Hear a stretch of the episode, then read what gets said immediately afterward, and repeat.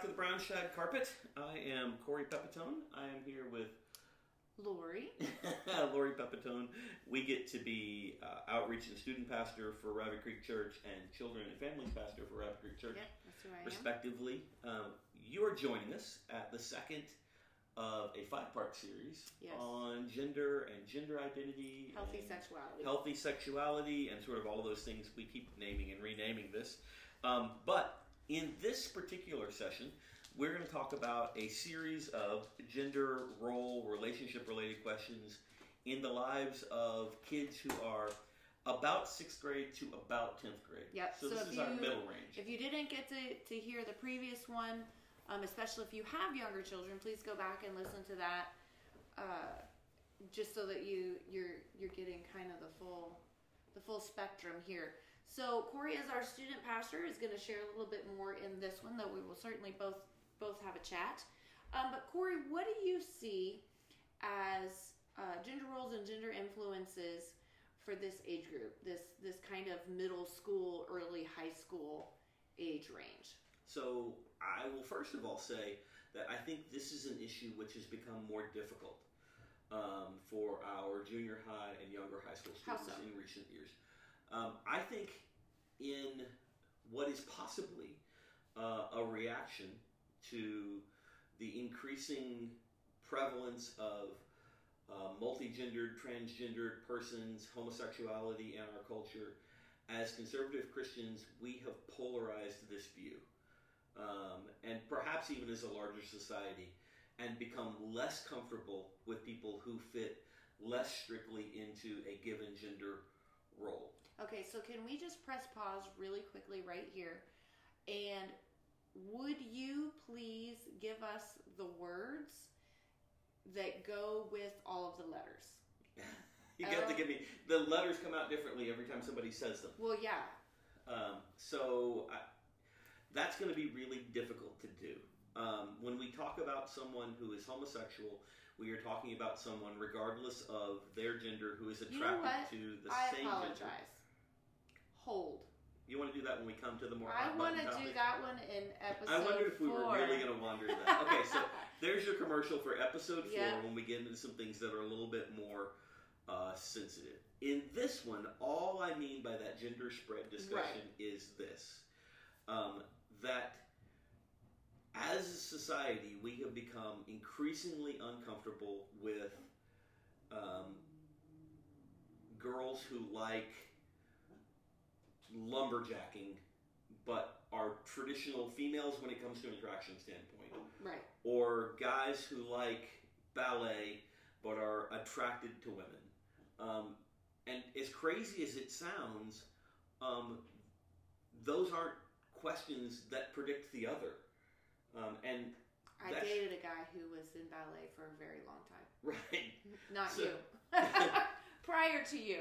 I guess I should clarify I don't think I know who that was. Oh, we'll sure. talk later. Well, okay. Um, but truthfully speaking, um, those are things that come to the mind of our kids in junior high and early high school as questions. Because I like this thing, am I this person?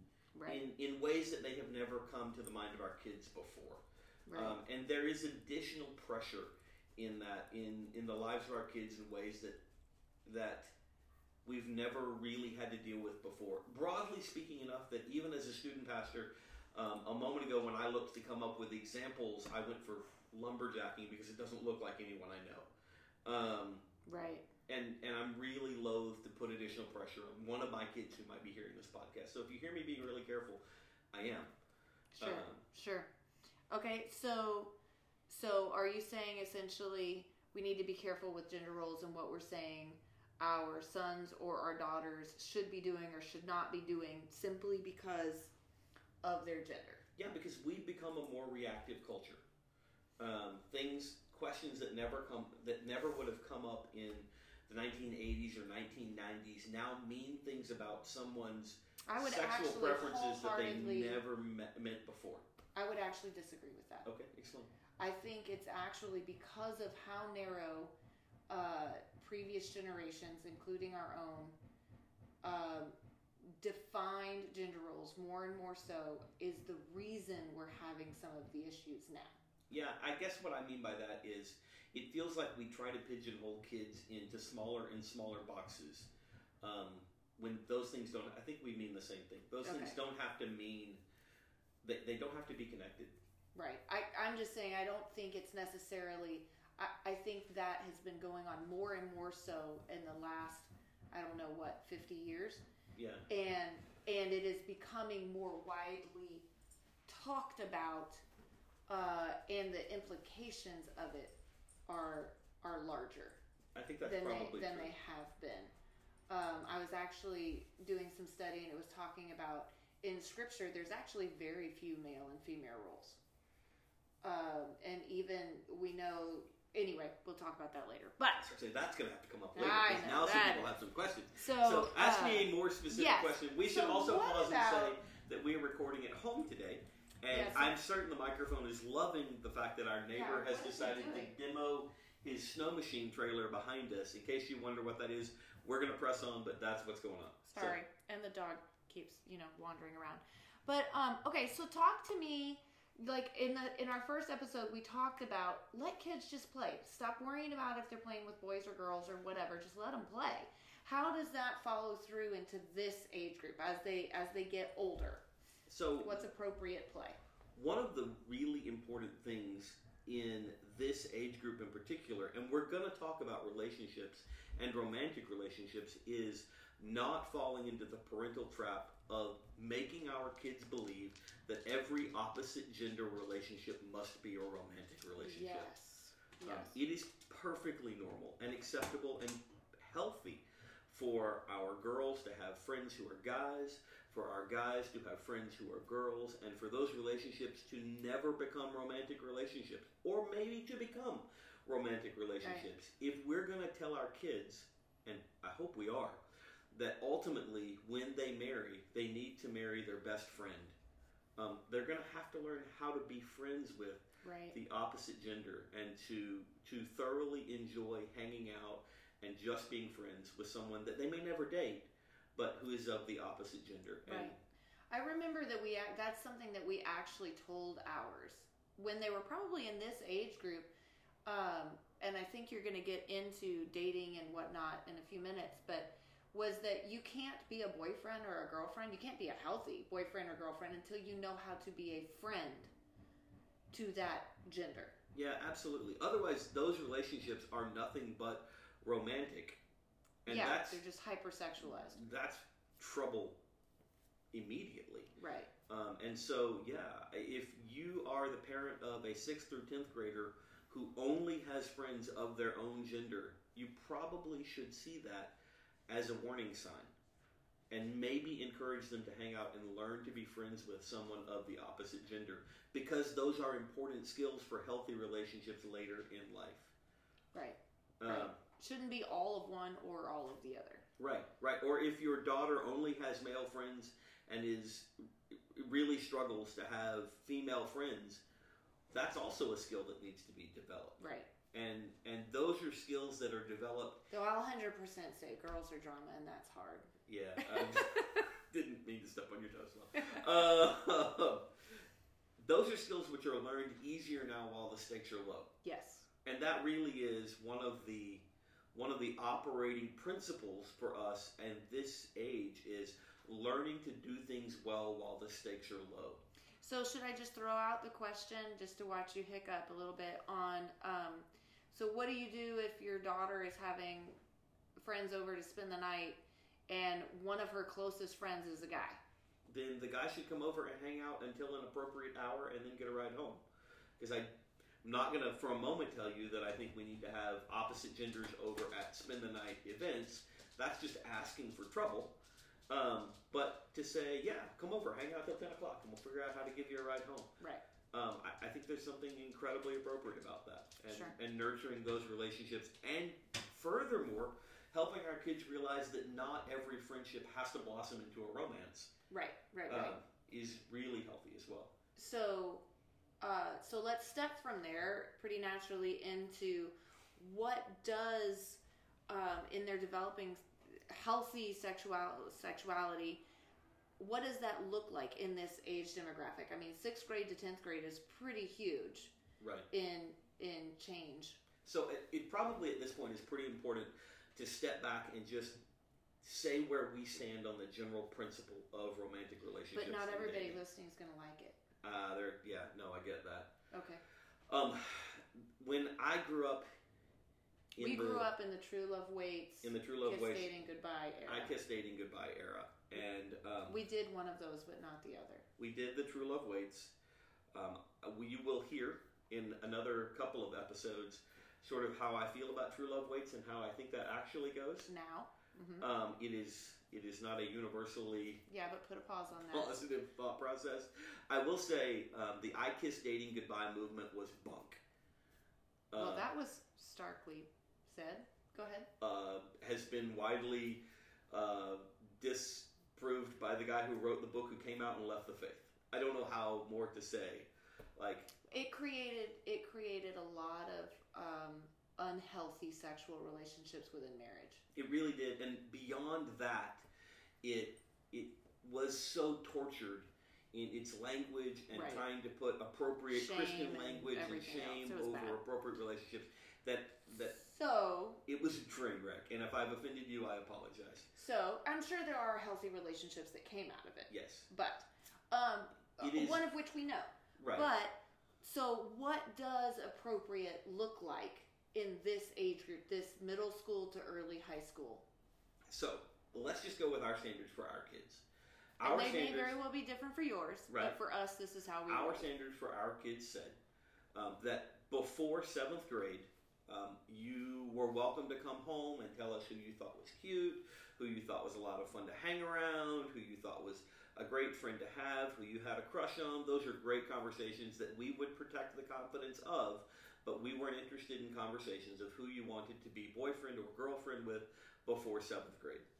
Um, the simple fact of the matter is there's just so much going on with hormones and drama and all of those things at that age that before seventh grade, frankly, it, it's just extra stress that Right, our family not- didn't need that we don't believe families need. Well, that kids aren't actually ready for.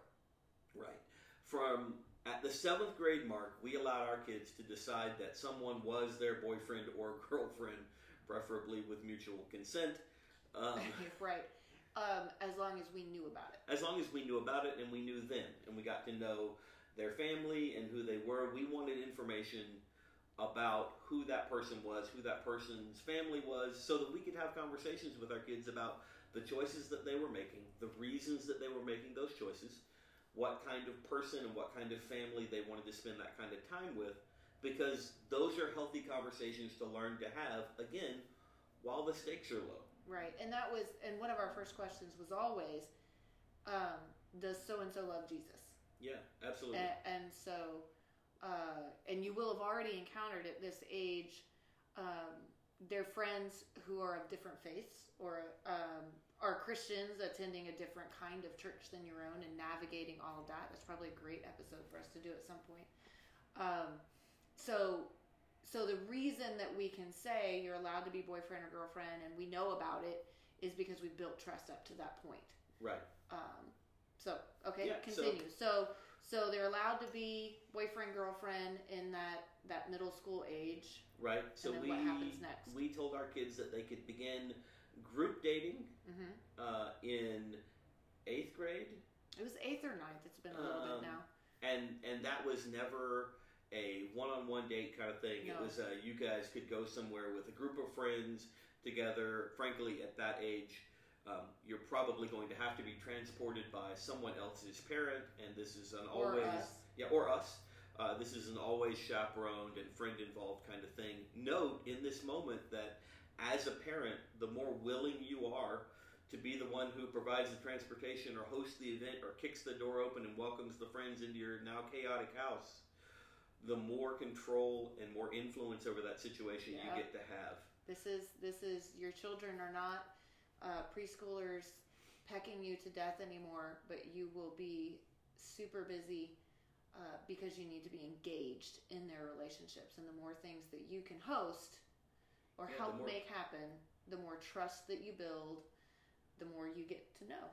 and and you should have the expectation with your kids that you get to know their friends Yeah. and that your friends are welcome and that you care about their friends i mean frankly one of the coolest opportunities that you will have as a parent is to be a loving godly friend parent um, to those kids you get to speak into the into the lives of some really cool teenagers Right. um, So- that way All right. So that's eighth grade, ninth grade group dating kind of thing. uh, and then we said one-on-one dating generally at the 16 So well, to 17 kind it was mark. well, it was sophomore year, and I know this very very clearly because my parents had always said 16, but I started school early, so all of my friends were dating, and there were, I had a boyfriend, and that was fine. But I wasn't allowed to date him because I wasn't 16 yet, even though I was in 10th grade. And he went to my parents and asked for permission for us to actually be able to date. And my dad said yes. And so that was something that we've always been mindful of with our kids is that that was grade level, not numerical chronological age. But the other thing that has been uh, that we've mentioned on here before, but has always been with all of our kids, is this is all maturity related and Yeah, trust not- related. And maturity doesn't come with chronological birthdays. Maturity has everything in the world to do with um, the ways different kids develop at different ages, which may just be due to them or maybe to childhood trauma or who knows what. Right. There are all kinds of things that can affect that. So ninth grade is group dating. Tenth grade is independent dating. Yep. Um, with and still needing rides, places, and things like that for the most part. So again, it's hosting. It's lots of hosting dinner at your house, uh, them joining for family night or something like that. Right, or bringing them with you to church and Right. them to youth group stuff. Right. and all those kind of things. Now, if you have noticed at this point that we're not talking about physical dating boundaries, you're right, and we are actually going to save that for a session coming up a little bit later so that we can delve into that a little bit more specifically. But suffice at this point to say, we're talking about the abilities to learn how to build a romantic relationship respectfully and stand on your own two feet and not be consumed by a romantic relationship. Really importantly, we're talking about the ability for teenagers to learn to have a romantic relationship and platonic friendships at the same time Right. and deal with the potential jealousy that comes from one of those. Remember, we just said it's perfectly normal and healthy for for our kids to have friends of the opposite gender, which now means that they are potentially dating and having friends of the opposite gender. And how do we juggle this relationship and hold these things in tandem? Um, those are all things that are stressful and difficult. And as they are stressful and difficult, my goodness, do we ever need to learn to deal with them in a low stakes environment of careful parental supervised education and not just at the last minute at the age of 25 when we all decide it's time to go out and find the right person.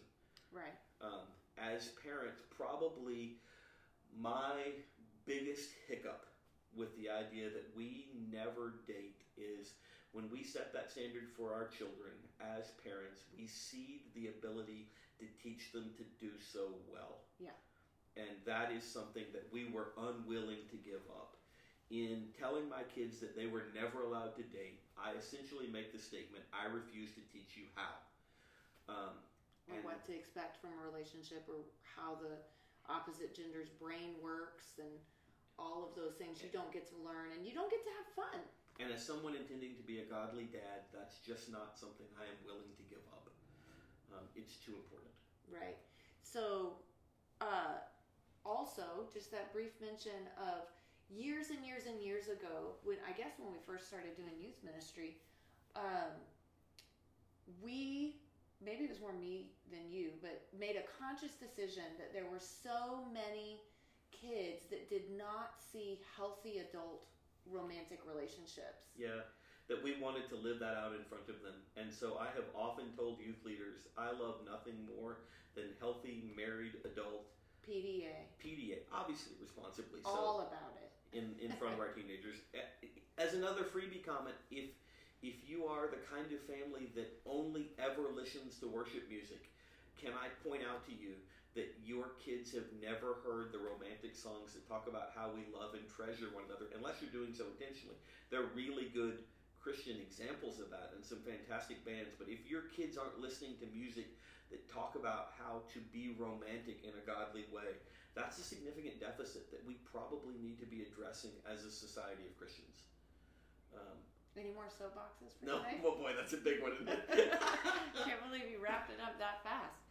All right, so today, thank you for joining us in our chat about um, healthy sexuality with our kiddos from you know middle school up to about tenth grade.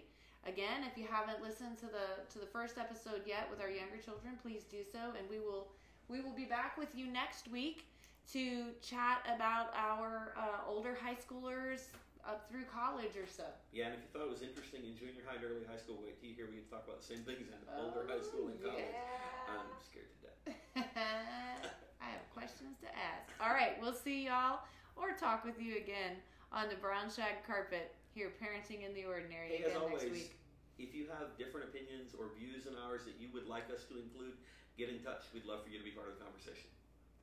Thanks so much, friends. Talk to you later. Bye bye.